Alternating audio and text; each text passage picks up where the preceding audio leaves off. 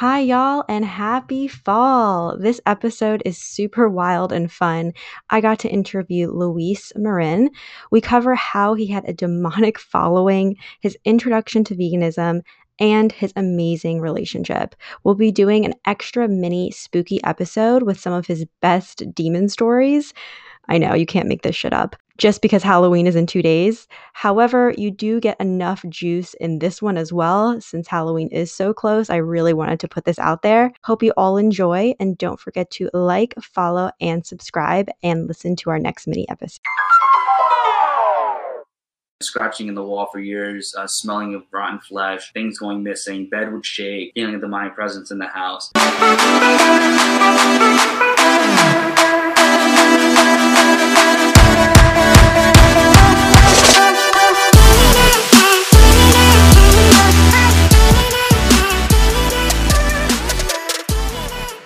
Hello and welcome to Pun Peach. Thank you so much, Luis, for being here. Of course, it's a pleasure. Thank you for having me. Super excited.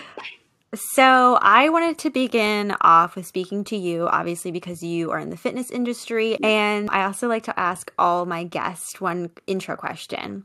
Of course. So, my in- intro question for you is What is your biggest flex and why? All right. I'd say that I guess being plant based and vegan, you know, like showing people like, hey, you can build muscle on a plant based diet. You know, like it, it's because a lot of people will look at us and be like, oh, you know, you're vegan. There's no way. And it's like, Mhm. you know, I love when I, you know, I can ex- explain to people like, yeah, like if you look at the biggest animals on the planet, you know, rhinos, gorillas, giraffes, they're all plant based, and you can thrive on a plant based diet. So I feel like that that's very empowering to me. I guess you could say it's like, wow, you know, like Mhm. I'm lifting heavy weights. I'm not that, you know, I'm not skinny like what everyone kind of pictures us as. So I guess like that Right. to me is like very some, something that I really hold deep to my heart, and that I can show. I love that. Totally. I totally get that. I think there is like a little bit of a stereotype when people think vegan, they think like malnourished or small, or often they think women. I think Mm. that a lot of people definitely, when they meet like a male vegan, they're like, oh, whoa, you know, let Yeah. alone a, a male vegan that is lifting too. Exactly. So, super big flex there. yeah. So I do want to ask you how you got into fitness and what that journey started off for you like. Definitely. So basically, I mean, I think like a lot of people experience like changes when they're younger. So when I was like very, very young, I'd say like uh, middle school, right? I started to notice like my body and just that I was very, very skinny compared to other people, like other guys that were my age. And then I looked at girls and I'm like, wow, like I kind of have the frame of a girl, you know, like not that it's a bad thing, but like as a guy, kind of like you're looking at guys and you want to be manly, you know? So Mhm. high school started coming along and then just like there was i saw these other guys in high school that were like built and just strong and like they got respect from other people and i'm like wow like this is like you can see the way people talk to you they talk to you differently based on the way you look which is kind it kind of sucks you know honestly. And in my head i'm like wow like that must be nice you know they get all the girls they get all this and then you know they get respect from other guys and it's like I want that, you know. I want to, I want to know what that feels like because my whole life I've always been that skinny kid that never gets picked on in sports. Um, all that stuff sat on me very heavy. And then there was like one pivotal moment that I will never forget. I remember I was with my friends at McDonald's, and these guys were like pretty built, you know, for high school. Um, and they were like the popular guys. So we were at McDonald's sitting down at a table, and I remember overhearing group girls across the table, and they were like, "Oh my god, you know, they look so good, but look at that one kid." He's like so so skinny, like it's it's you know scary, and that I think it like shattered. You know, it, it was a very pivotal moment in my life where I like I remember going home that day, looking at myself in the mirror and telling myself like, "Wow." I would blame God. I'd be, you know, I'll just kind of throw it out there. I'm like, "Why did God make me this way?" It just ruined my confidence. It just it was like the dagger, the last straw for me, and it was such like an embarrassing moment because I heard. You know, I don't think they knew that we heard them, but I I was overhearing a conversation. And obviously, I'm the only guy in that table that was super, super skinny. So then from that day forward, I would wear sweaters in the summer, even though it was like 100 degrees. I would wear sweaters to cover my, like, my, the way my body looked. So I was so embarrassed. And then I guess, like, looking at that moment, then I think sophomore year to junior year, I said, you know what? I'm not going to let someone, you know, tell me that I'm going to be skinny for the rest of my life because all my friends would be like, oh, you're skinny, you're skinny. That I would hear every single day. Even my family would say it to me. And I'm not, I could either let these people choose the way my life is going to go, and I can choose to be that skinny kid, or I can take control of my own life. And that's when I jumped at it. I'm like, you know what? I'm going to start doing research. I had no idea what I was doing in the beginning, but I never even knew Arnold Schwarzenegger, the Terminator, was a bodybuilder, and so I started looking things up about you know nutrition, health, and fitness. And I was like, mm-hmm. wow, you know, I started looking at these guys, and like you know they were on steroids, but I never knew what steroids were back then. So I kind of looked at them saying, I can achieve this. You know, obviously you can achieve it if you you know do take performance enhancing drugs. You know, if you're in that sport. In my eyes, I was like, it just kind of like hit me. I'm like, I started listening to motivational videos, kind of speaking into existence. I would look at myself in the mirror as a skinny kid, and I'd tell myself, you got this, man. Like screw everyone else, people who made fun of you, people who didn't believe in you. They're gonna be the ones coming up to you asking for help in the future. And that kind of mentality is what led me to start doing push-ups and at home, sit-ups at home. I was obsessed. Like it's so crazy what they say. It's like you become obsessed with something and it becomes a part of your life that I started to love it. And my mom looking at me saying that I'm crazy because I'd be doing sit-ups at 12 o'clock at night as like crazy. Was, it was just like a mad person. In my head, I'm like, I started seeing like small changes and that right there became the drug to me. Change became the drug. And I, and I was so addicted to it. Just the feeling of feeling powerful. Like I'm changing something in my life for once. No one's going to stop me. I have control. And then from that moment on, I just, every single year, I, I worked at it. I worked at it. I started seeing people treat me differently, um, more respect. My family would look at me. People thought I was on steroids because I was that skinny. Like it's crazy because I was so skinny. I was 105 pounds, like the skinniest thing you've ever seen, you know? Wow. And like, the moment I added muscle, people were looking at me like, wow, like he has to be on steroid. Like in high school, they used to say steroid Luis. So yeah, I'm gonna have to see like a before picture of this. Definitely. I think that's gonna create the image because when you say 105 pounds, that's probably even a few pounds later than I am, and I'm like five one, like tiny human being. yeah, I'm five nine. But, yeah, so yeah, that's that's really really small. yeah, like but, okay. this, this small. Yeah, it was crazy. I can't imagine. I mean, that you know, that's also a time where you're going through puberty though. So mm-hmm. I feel naturally you probably would have gotten bigger. But so it sounds to me that like a lot of it came about because you wanted to change the physical aspect, but then along the way you did that by changing your mental aspect. So what do you feel like is biggest hurdle that you've been through recently? I'd say, you know, just being comfortable where I'm at in my own body. I'm like, all right, look good, you know, I feel good. Um, what more can I get out of it? And then I get lazy. There are days where I'll get lazy at the gym and it's like, oh, I'm just doing it to do it. But then I tell myself, like, there's days where I'll look at motivational videos, like Machiavelli motivation on YouTube, and I listen to those words and that's what gets me going. There'll be days where I, I you know, when you work a long day, you have classes or whatever it is, damn, you know, I don't want to go to the gym right now. It's, it becomes a chore, you know, I, I don't want that to become a chore. So I kind of tell myself, there's still room for improvement. There's always room for improvement in anything we do in life, right? You're never going to be mm-hmm. satisfied. You're never going to be at that point of perfection because perfection doesn't exist. You know, I don't believe in perfection. I believe that we can strive for it. And then I hear like those voices in my head and I like remind myself why I started this journey and that there's so many other people that I I might not be motivated to go to the gym today, but I'm motivating someone else to go to the gym today, you know. And that's me to change someone else's life and mindset is enough fuel mm-hmm. for my fires to kind of keep going, you know. Exactly. Besides looking up different YouTubers, did you ever work with a coach? Like, what was your experience once you started going to the gym and developing your training style? Because like now you're pretty big. There yeah. must have been like switch and you know doing push up mm-hmm. and sit ups in your room to how you achieved what you have today. Definitely. so I'd like say I'd say that it all kind of you know changed. Like so in the beginning beginning, I didn't know what I was doing. I was kind of doing sit ups and push ups every single day. Did a lot of research. I did do a lot of research when I started seeing, like, all right, what's going to help me get bigger faster? Like, what, you know, training smarter, not harder. And then I had people along the way. I never, like, had a trainer, but then I started meeting people in the gym. Because, you know, like, when you're in the gym every single day, people say, oh, this kid's serious, you know, like, he's trying to learn. So I guess people kind of gravitated towards that, make, like, really great friends in the gym. You know, I made some of the best friends that I've ever had in my entire life in the gym. I got my actual job from meeting somebody in the gym who owns, like, his own company, and we became, you know, really great friends. He's like a brother now. He's like a big role model in my life. And he gave me an opportunity to work in his company. It's oh, truly amazing because all these people have given me that mindset and that structure, like either working out, learning the, the proper movements, and just kind of leaving the ego at the door, come in the gym, you know, get shit done, and that kind of mindset. You know, they're like, all right, this is how you work out. You're going to get more results doing this, not, you know, bending your back and stuff like that. Yeah. That kind of people helping me out along the way. That's pretty amazing that you were able to achieve what you have so far without mm-hmm. any coaching and with more like mentorship because at least for me, I definitely started going to the gym alone, but it wasn't until I started working with trainers and coaches that taught me like, things that I noticed more development. But then again, I do think that it might be a slightly different world sometimes with women and men because I do mm-hmm. think less connections sometimes are made with women because I'm sure men probably are like, I don't want to go up to her because then she's going to think I'm hitting on her. No, 100%. So, 100%, so then you end up hiring, yeah. Because that's so what it, you know, that's the first thing, yeah. No, I was just going to say, I mean, it happens either Mhm. way, but I definitely think that there's a little bit less mentorship as, as like you're kind of referencing. At least in- my life, I haven't seen that as much unless I've worked at a facility or hired my coach. That's cool that you were able to do that. Mhm. I was gonna say, do you think as a girl, like girls look at each other like competition rather than helping each other? Because guys, they kind of there there will be that kind of like kind of thing where it's like competition, but then other times there's like people actually want to help. Guys want to help each other succeed in the gym. They're like, all right, this guy, this young buck wants to get big. I'm gonna show him the ropes, you know.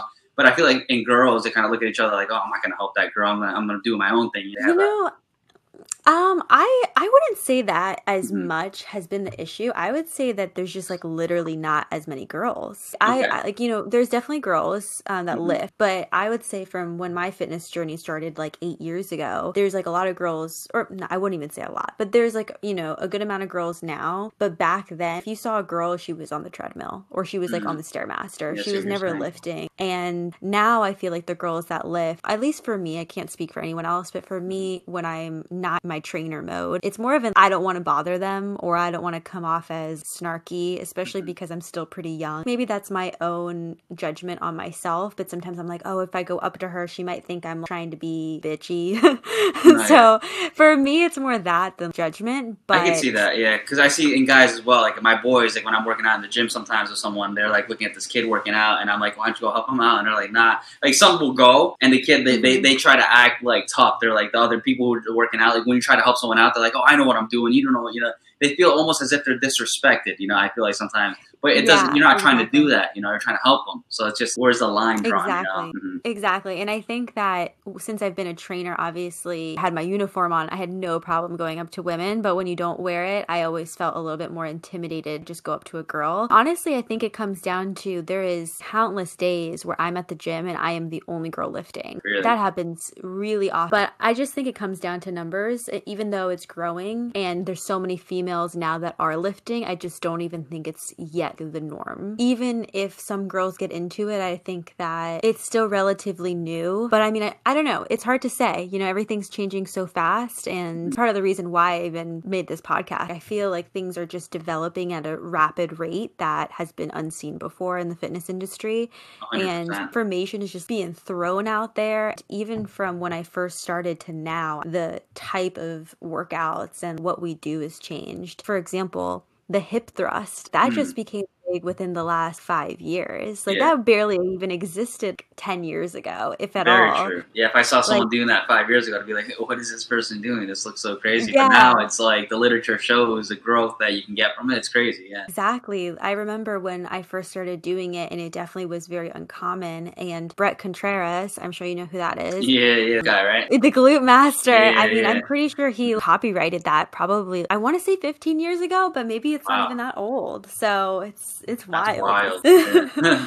Okay, I went on a rant there. Sorry, no, sorry, no problem. but I did want to ask, since you are vegan and Mm-hmm. you are definitely into like eating healthy, making that a part of how you're growing bigger. When was that shift for you? Like, when did that happen in your journey? So I'd say veganism came into my life about three and a, no, four years ago in the form of my girlfriend. You know, so I met my girlfriend via Instagram, and we met in New York City. As soon as like the relationship started moving very quickly, you know, we'd see each other almost every single weekend. Then it kind of got to the point where I started learning more about her eating habits, why she was eating the way she was eating. You know, I was still eating meat while she was, you know, vegan. In my head, I'm like, I'll never go vegan. You can't do this. The second year of our relationship, I tried to go vegan, and it didn't work out. I kind of I was cheating behind you know our her back. I'd be eating like a chicken sandwich at work or something like that. And she wouldn't know about it. In my head, I'm like, that's not a way to live. Why am I going to lie to my girlfriend about being vegan? And the people that follow me, I'm I, you know, I can't be a fake person. Then the third year came around. I started learning more about the vegan industry and just why people go vegan, the benefits a body can accomplish being vegan. And I thank my girlfriend for that. You know, she opened my eyes to a world that I didn't know existed or the purpose of being vegan. And that gave me Mhm. almost a purpose and just like it made me feel great that I was making a change. Her being vegan, she showed me the road. I almost had these blinders on the side of my eyes blocking everything around me. And I just wanted to see what I wanted to see. And I feel like nowadays we live in a world that does just that. We kind of put these blinders up and our mindset is what we think is right and we don't like to listen to the outside what's going on around us and the reality of what life is. So she she gave me that mindset. She just showed me a great opportunity and delicious food that was out there. I could eat pizza i could eat mac and cheese i could eat steak i could eat chicken and it's just made of plants. And i'm like wow if i can thrive on this and it tastes exactly the same and I, i've learned to love it it's delicious i crave it every single day of my life. I don't crave chicken i don't care i don't crave meat anymore i don't crave you know flesh. It's, it's kind of crazy because it's like once you stop, and even now that I look at it, I kind of look at meat and I'm like, damn, you know, that's like disgusting. You know, it's a piece of like someone's arm hanging out like in a butcher shop. You know, that's the way I think now. Yeah. I don't judge people for what they do. You know, if they eat meat, they eat meat. I'm not going to be like a militant vegan. But if you know, I can express you know why went vegan and tell them like you know the changes that they're making in the planet, uh, global warming. There's so much to it, you know, so much connected, and I have so much emotion attached to this now. That's why I wanted to be a vegan bodybuilder and a vegan athlete to show the world like, hey guys, if you're afraid of like getting skinny, that's not gonna happen. You know, you can thrive, you can grow, and you can become a monster. Change the way you think. You know, stop letting other people influence the way you think. Open your horizons, look around you, look at the opportunity that's out there. You know, I love Yeah. that. And Yeah. and hopefully one day we'll be able to have her on so she can give me more details about how she went vegan. But you hit the nail on so many different points. First, you met your current girlfriend on Instagram. That is so modern day love story. Yeah, I mean, by, it was by chance to be honest. I popped up on the explore page, and she Mhm. ended up randomly on the explore page. She told me just scrolling through, and she saw me, and she was like, "Oh, you know, he's pretty cute." Started liking my pictures. And then, you know, I saw her like a few, so I'm like, I liked her pictures. They kind of went back and forth, and I slid in her DMs. And it's like if she hadn't been in the, you know, on that page at that moment, God Right. knows where you know, like our lives would have been. And it's been It's four so amazing years. Yeah. I I truly believe in destiny. You know, I've actually never started dating anyone from Instagram, but I hear Mhm. these stories all the time. It's amazing that you can meet someone and they could live your city and you would have never met them if it wasn't for technology of some sort. Yeah. You said that you guys used to meet up in New York. Is she from Mhm. New York? So she's from New Jersey. In my head, I never thought I was going to meet her. I'm just to mess around. I'm just liking her pictures. And then Yeah. one day we just decided to meet midway in New- New York City because that's like the midway point. Took the train to see her. She took the bus to see me. We would meet in Grand Central. The first time we met, actually, it's a pretty crazy story. I was running late. You know, I, I was, I don't know, I wasn't going to meet up with her because I thought this was like a very sketchy thing. I'm like, hmm, I don't know, should I go? Because she was already You're in like, the city. this gonna be like a 50 year old man that's gonna like trap me? Was that like your fear? I just I thought it was too good to be true. So in my head, I'm like, "There's no, this can't be real. This is fake. Someone's trying to, you know, mess with me." So then I wasn't gonna meet up with her. But then I told my boy at last. It was literally I was already running like five hours late, mind you. You know, I was like, you know, pushing it off. Five Like, hours. Oh my goodness. Yeah, it was messed up. So you guys, so you guys never FaceTimed beforehand. So we did FaceTime. We did FaceTime, but so I did know it was her. I just didn't know Mhm. how it was. The vibe was gonna be, you know. So Mhm. I told my friend, I'm like, "Yo, Enzo, come with me to the city." Randomly, I'm like, "Last minute, I'll buy your ticket. I'll buy you dinner. Just come with me, bro. Just be my wingman, just in case things don't work out. We'll dip." I didn't tell her that, and I made up a lie about being late, saying that I had to get work done and stuff like that. So I looked like an asshole. You know, I'm not gonna lie. Oh, well, Um, that sounds a little assholey. Not gonna lie. yeah, yeah. So I, I apologize. You know, I, I obviously never would do that. obviously, it, yeah, it obviously Yeah. worked out in the end. But I continue. learned my lesson exactly. So I we so basically we get to the city. It's like seven o'clock, and I'm already like a really late. And they they were they were pissed because she was with her friends in the city. So I get out the train. I'm like, all right. Grand Central had has that ticket booth in the middle. So Yes, like right in the middle. Yeah. I remember calling her. I'm like, hey, like I'm here. Where are you? I'm like looking around, and then she's looking around. And it was like a love movie. It was like so we're like we see each other. As soon as we see each other, we run right towards each other, right in the middle of the train station. hug each other, and just kiss. It, we oh. never kissed before. It was just like it, it was just almost like gravitation. Like the vibe was right, and then we were just holding each other, kissing each other, as if we've known each other for hundreds of years. You know, it was just the weirdest experience. But it was and from that moment, I felt like, all right, this is just something different. And from there, it just escalated to us moving in together. I fast forward a year later. And we've been living together for almost three years now. Yeah, so it's it's crazy. Wow, I Yeah. love a good love story. I Mhm. love it. I love it. Love the tea. Um, Definitely. that's that is amazing. So you guys have been together for like approximately four years. Going on five, yeah, four and Going on five. four, yeah. wow. Five years, November twenty seventh. Oh, I love it. So, yeah. well, you know, I'm not gonna say pressure, but you know, popping the question might be uh, coming yeah, up. yeah. I mean, I've been looking at rings. I've been looking at rings. So, so yeah, So she can't listen to this episode then. No, no, she can't. know. Yeah, yeah, definitely not. but that's So, that is so so cool. Like I love that, and mhm. Honestly, I mean, I'm a believer in people knowing each other in past lives. Like you've known each other forever, you like re-meet in a different life. I mean, that's Definitely. like a whole spiritual thing. But 100%. I'm just no, like... she talks about that as well all the time. Yeah, like oh really stuff like that. Yeah, and just like yeah. it's crazy because we finish each other's sentences all the time. We're just very we're so connected. Thing we talk about we laugh at the same time. We might say the same joke. We might say the same at the same exactly the same. It's so weird the vibe, the connection that we're on, the level. It's just amazing. Oh, I love that. That makes yeah. me so happy. Definitely. No, no. So that that is amazing. So that was my comment number one. And we actually Hopefully have a kid that... now. Oh yes, the dog. Yeah, That's what you're talking yeah. about, right? Yeah, okay, yeah, yeah, yeah, yeah, yeah. no, the fur baby. Yeah, yeah, we have a little. and so, now. what's his name? His name is Denver. Let me go grab him real quick to show him to the, yeah, the camera. You want to see him? One second. I'm gra- oh my gosh, he is so precious. Oh. And so, how old is he? He is two months and five days. Wow, he's so little. Yeah. He seems like so pre- like he seems like a little like like baby. You know what I mean? Like yeah. he's giving off yeah. that like little nugget vibe. Whenever I'm stressed, cuddle with this little dude or play with him, and it just goes right away. I I'm gonna try to get some ju- more juice out of you. Definitely. So, what do you feel like been like the biggest challenges of the the relationship, and has social media ever play a part in any of the developing of you guys? I think that social media definitely is what brought us together. And, you know, in the relationship, I feel like social media can have its effect, like its strain on a relationship. It's just like, it's a very like strenuous situation. And on both ends, I feel like I might get jealous, she might get jealous. So it's like almost. Or like, like why didn't he post me on his story? You know? Exactly. Yeah. yeah.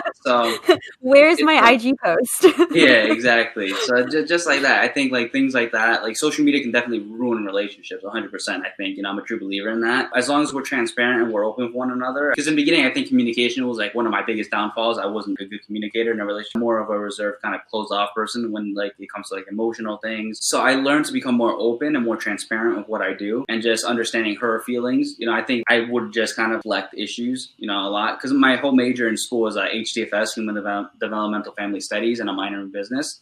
So I learned to like understand relationships and like how to become a better boyfriend through like my psychology classes, you know, like understanding myself. That's awesome. So that's yeah. helped our relationship a lot. And just like her, she's become more open minded. We've learned to communicate. Just I think communication is number one and trust, you know. But I definitely yeah, think totally. that those two catalysts were the the the secret sauce to our successful relationship together. I totally agree. I I think communication is the most important thing, but also like one of the hardest things, especially because some people communicate differently, and sometimes it's not like one is right or wrong. It's just preferences. I rather hold my tongue for the right time so that we can have like an extensive conversation. So interesting to like in a partnership, even if it's like a friendship or, you know, romantic and having to just learn what your preference is, what their preference is, meet somewhere in the middle or, you know. Exactly. Meeting of the minds is definitely something that's I think critical in a relationship. Just understanding each other and just understanding the what makes us tick and what makes us realize you know like all these kind of little things have its its role inside of a relationship. And once you master those obviously a relationship is always going to have issues. But as long as you can overcome those issues that's that's what's going to make our relationship much stronger. And we've learned to do that.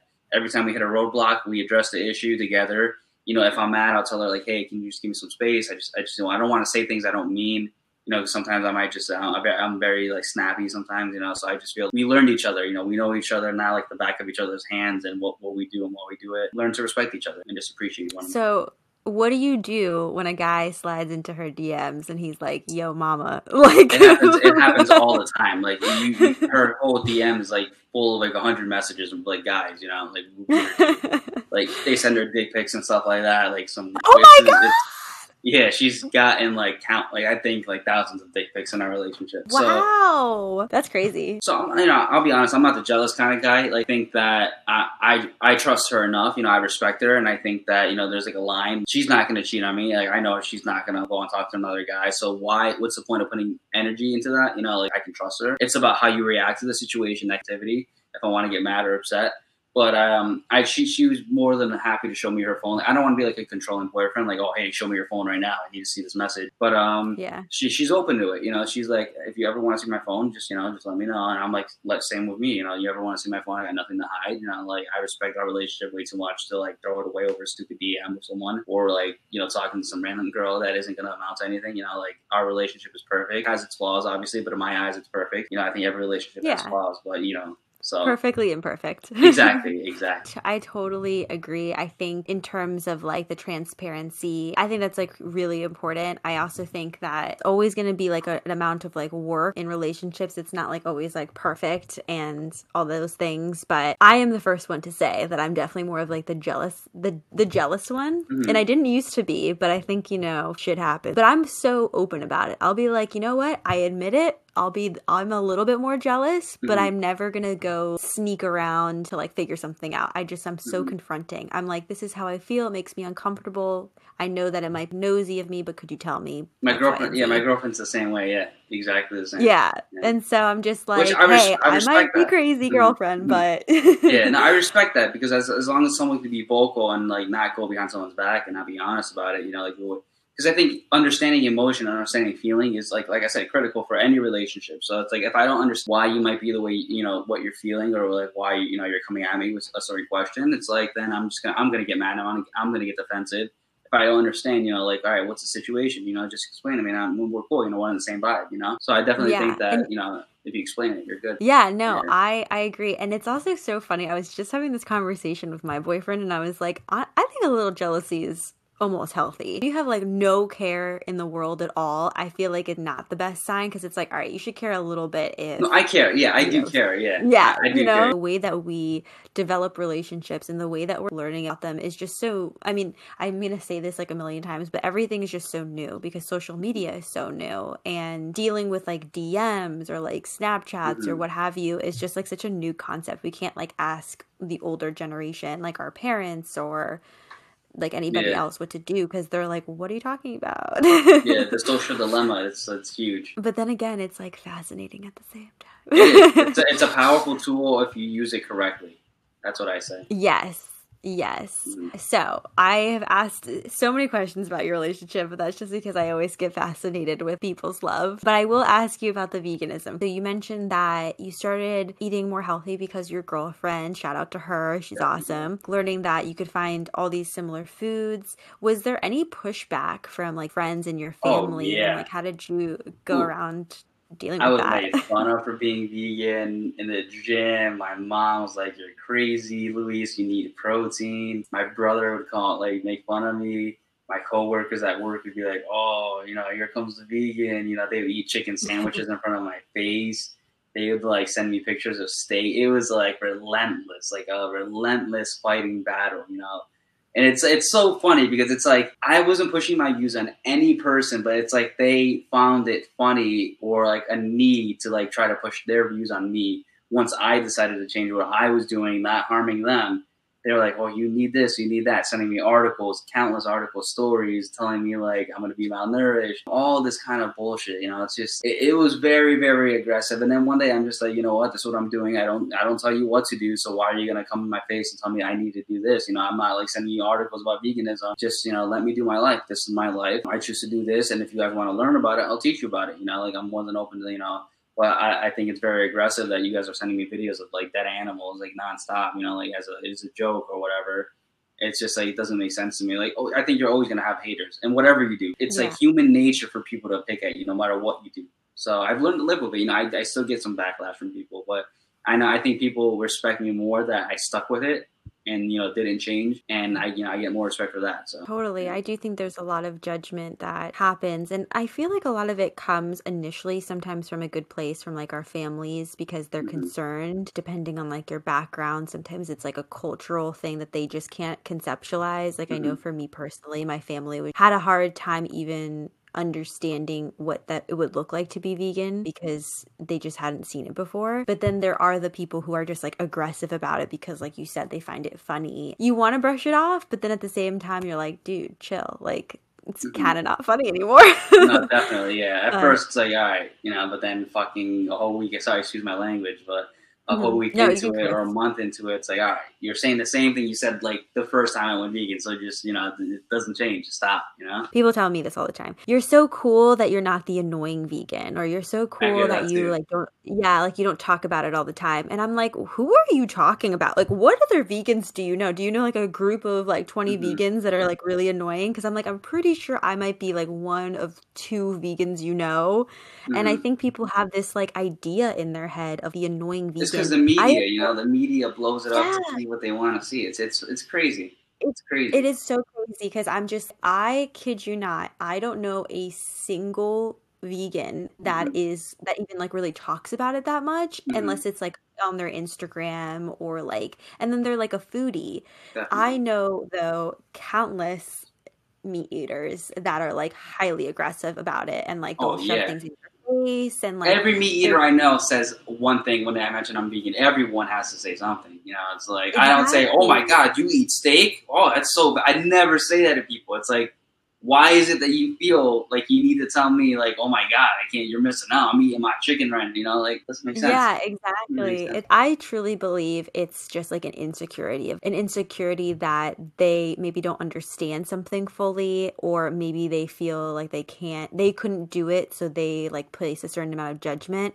And i do think that a lot of those people are not bad people but they just like don't know how to deal with maybe like a certain emotion and they like lash out a little bit. Yeah I mean, the times are changing, so I think people are becoming way more respectful about it. But man, I went vegan almost seven years ago, and people thought I was also like crazy and that people used to definitely criticize me, thinking I just wanted to do it to be thin or have some type of like look. They're like, okay, you're gonna last like six months, and then we'll see you again. That's what they said to my girlfriend. My girlfriend mentioned the story of like someone in the neighborhood that like she lived in was like, you're. Uh, your daughter is just doing this to fit in or like be skinny or something like that, where she wasn't trying mm-hmm. to do that. She was just doing it for different, you know, reasons. So yeah. people are so quick to judge. So quick to judge. For me, it was always an ethical decision. And that's because I went vegetarian and then vegan. But it mm-hmm. is just crazy. And then when I tell people, that I've been vegan for almost like seven years. There was a six month period, I will admit, six month mm-hmm. period where I was not vegan during the seven years. I didn't eat meat, but yeah. I ate eggs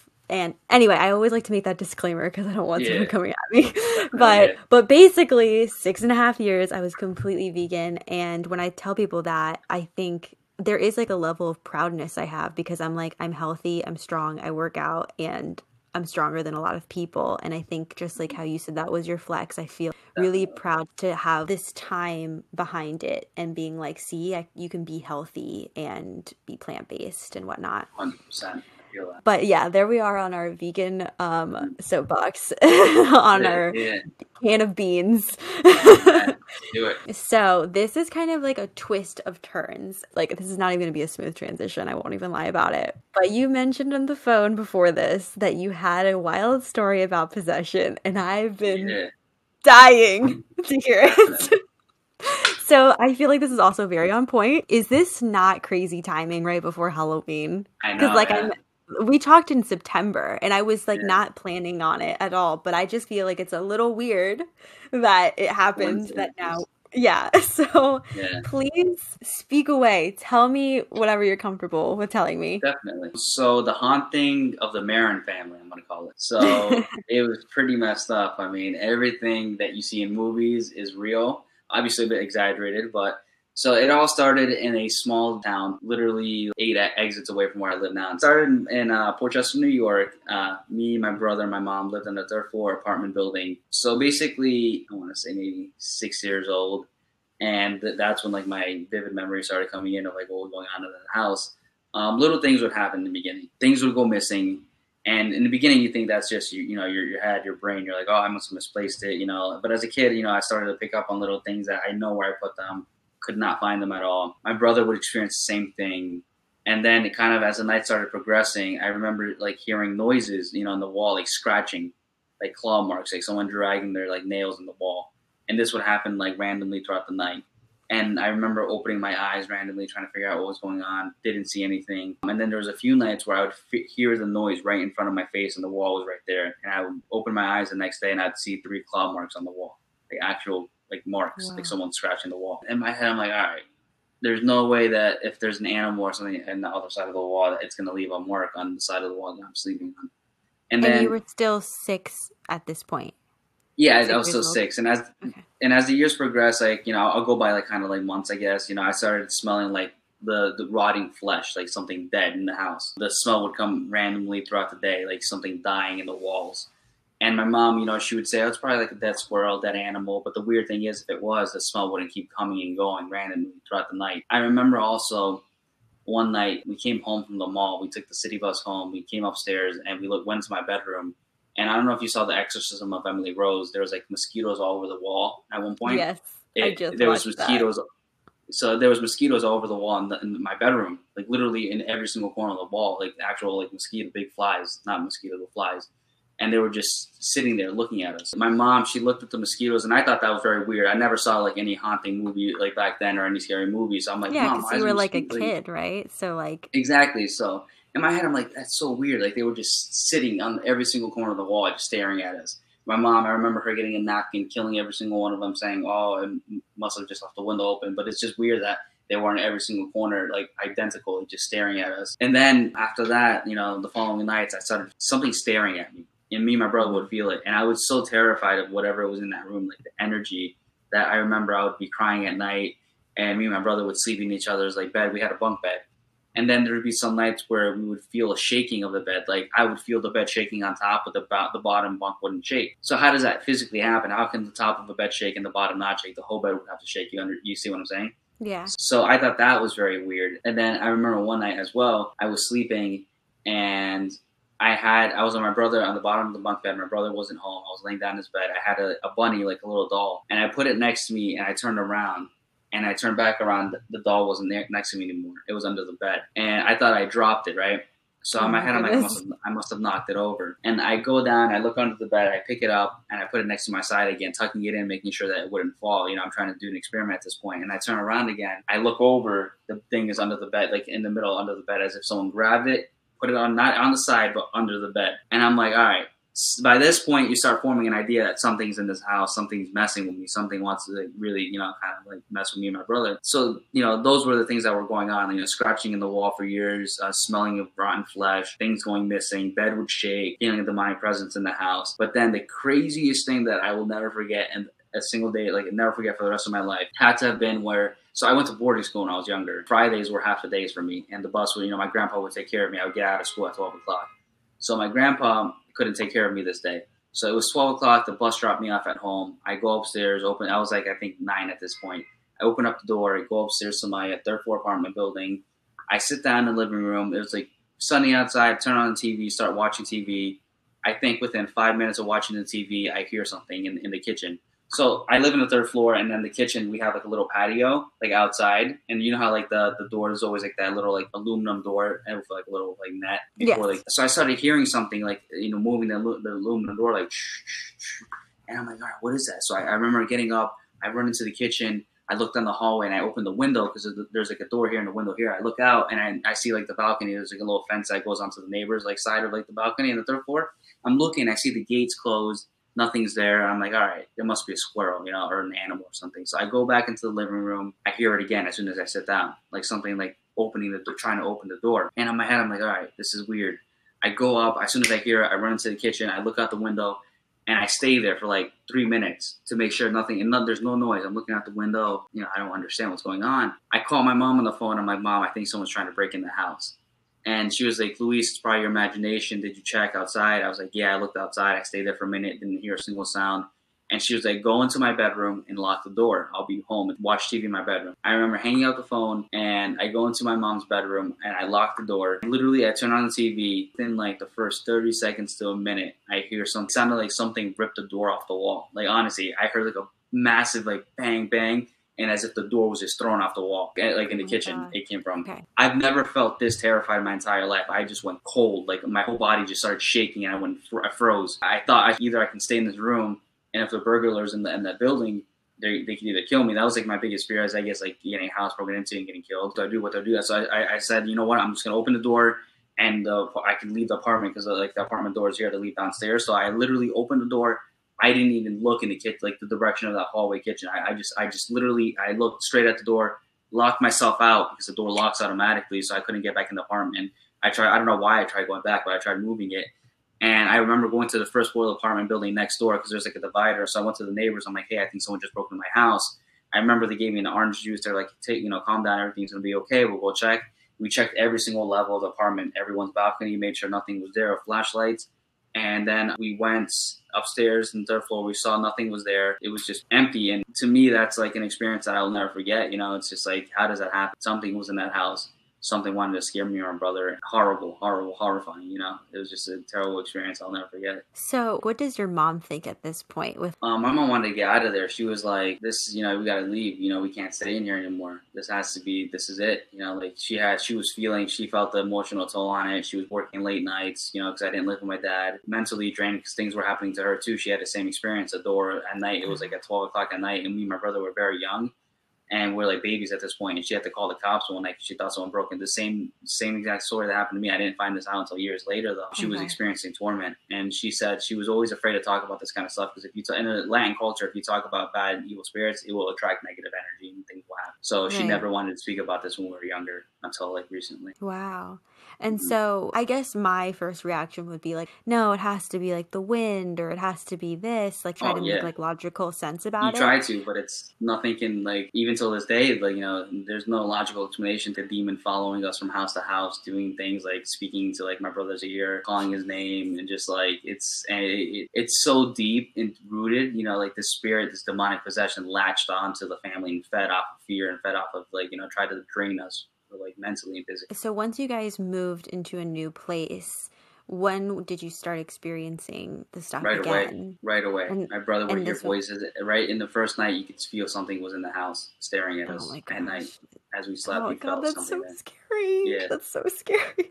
So my brother would sleep point... in my mom's bedroom. Like he was that terrified. He would sleep in my mom's bedroom. I would wake up in the middle of the night without him in the room. He was terrified. So how old was your brother at this point? Seventeen. Wow. Okay. So yeah. he was much older and terrified. is still experiencing this stuff. And like it, it brings me chills. I yeah. do believe in stuff like that. I'm almost nervous. Keep asking about it, but I guess for you, what did you start doing to recover or fix the problem? So you, you theoretically can't fix demonic possession. It has to go away on its own. You know, like if you feed into it fear, like today, if I was to say, "Oh, I give up. I'm gonna let this demon, you know, take over my life," mentally, you'll come there. It'll, it'll destroy. You. It's all about personal strength and development. You know, if you can attract positive energy and like you know like be around positive people the whole vibe will change the whole mentality will shift. Demons they tend to attach themselves to people who have wounds and they, they feed off of that. Like if you're an alcoholic if you're a drug addict you're broken already mentally and physically. These demons will attach themselves and latch and suck the energy out of you suck the life out of you. And you get to a certain point where you're like i'm gonna fight back. I'm gonna like you know not let this control my life. I'm not gonna i'm not gonna get as scared as i used to get scared I'm going to show it that I'm better than it. So, were, would it, you consider yourself like a religious person? Did you ever try going down the religious? I, I, I went to church. I went to church, um, but I think now it's almost. I believe that there's good and evil in life. I think that we have a good evil. We have hell. You know, a, a place called hell and earth. You know, whatever you want to call it. I think that there is a place where positive and good energy will go, and a place where negative energy goes, and that there's two different worlds out there. You know, it's like you know you will be attracted to the world where you belong to be in. You know. So, do you feel like all your family members have moved past what's happened, or do you get affected? Does your mom still get affected, or your brother? I think we've all moved past it. You know, I think we we live a new chapter in our lives. When did you feel like you finally were able to stop having so much negative action towards you? Like, did you, your mom, and your brother all have it stop at the same time? You know, we all decided that we weren't going to let this control life. All right, how do we change this? And we just decided to not pay attention to, you know, just not give it the attention that it wanted. And eventually it started to shift away. So, like I said, I feel like if you give attention to something, it's going to be there. It's not going to go away.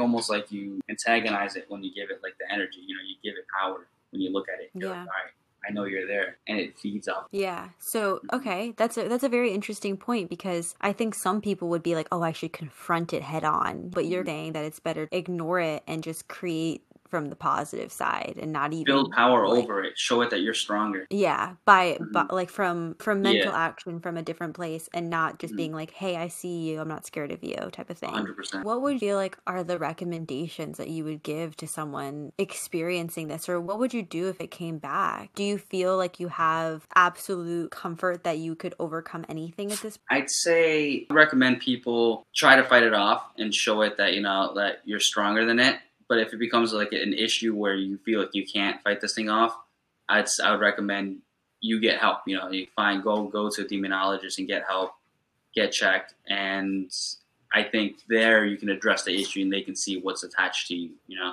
like right. there are like you know cleansings that you can do for yourself. And bring So positive did- energy towards your life. Do you or your family or any family members do like any type of cleansing? Oh um, yeah, my mom would do cleansings. My mom would do cleansings to me and my brother. Both had our cleansings done. And it what did was, that look like for you guys?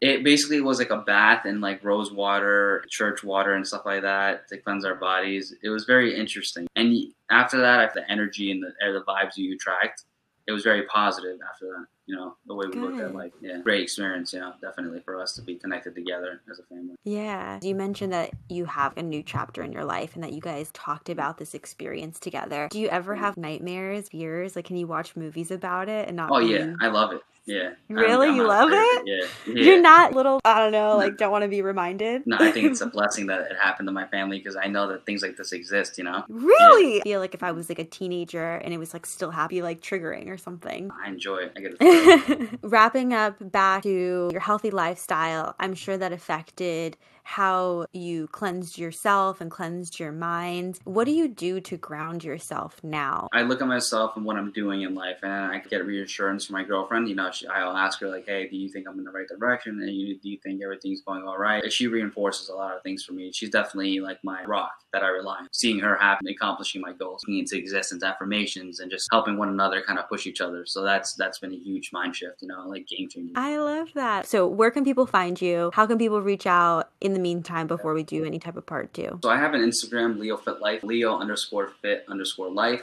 On IG, you can just reach out to me on DMs, uh, send me a message, a comment if you have a question, or you can see my YouTube videos at Leo Fit Life, Leo Fit Life on YouTube. Just feel free to reach out. Awesome. Thank you so much. Yay!